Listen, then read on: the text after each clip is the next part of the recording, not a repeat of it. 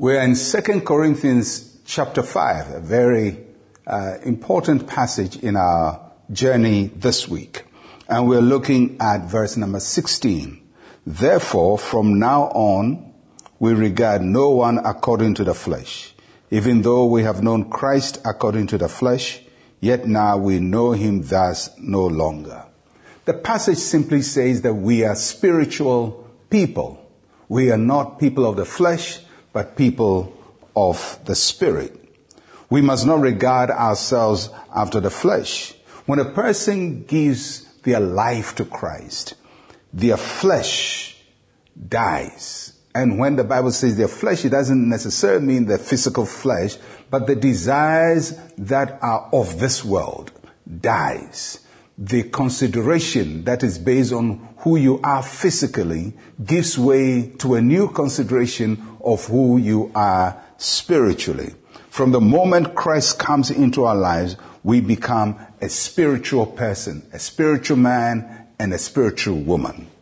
So the Bible passage says from now onwards, from the time that Christ is the Lord of our lives, we regard no one according to the flesh.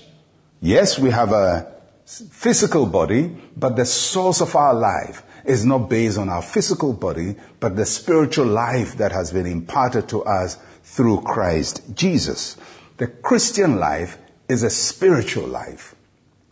Our salvation is spiritual.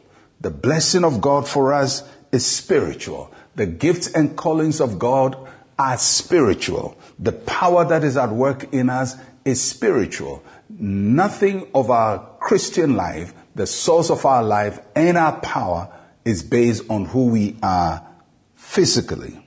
So to master the spiritual life, we must not allow the limitations of our fleshly life to dwarf or hide the power of the spirit. So who you are or who you are not based on your physical description should not limit what God is able to do out of you and through you by his spirit.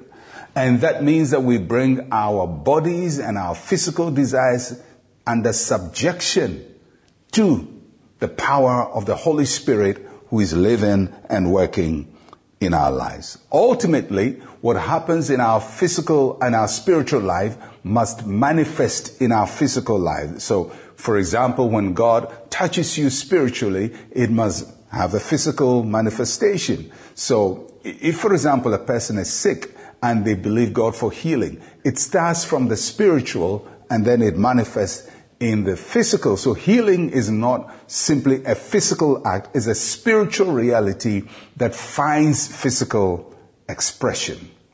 And that is important. We don't consider each other primarily after the flesh. In the flesh, Moses was a stammerer.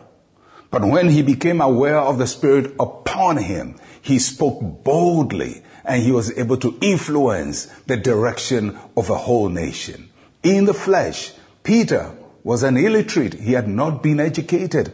But when the Spirit of God came upon him, he spoke with profound knowledge that scholars took note that he was knowledgeable. That is the power of the Spirit. In the flesh, you may be a stammerer. In the flesh, you may be limited one way or the other. But in the Spirit, you have awesome power to do great things for God. Let the Spirit in you ride over the fleshly limitations of your life.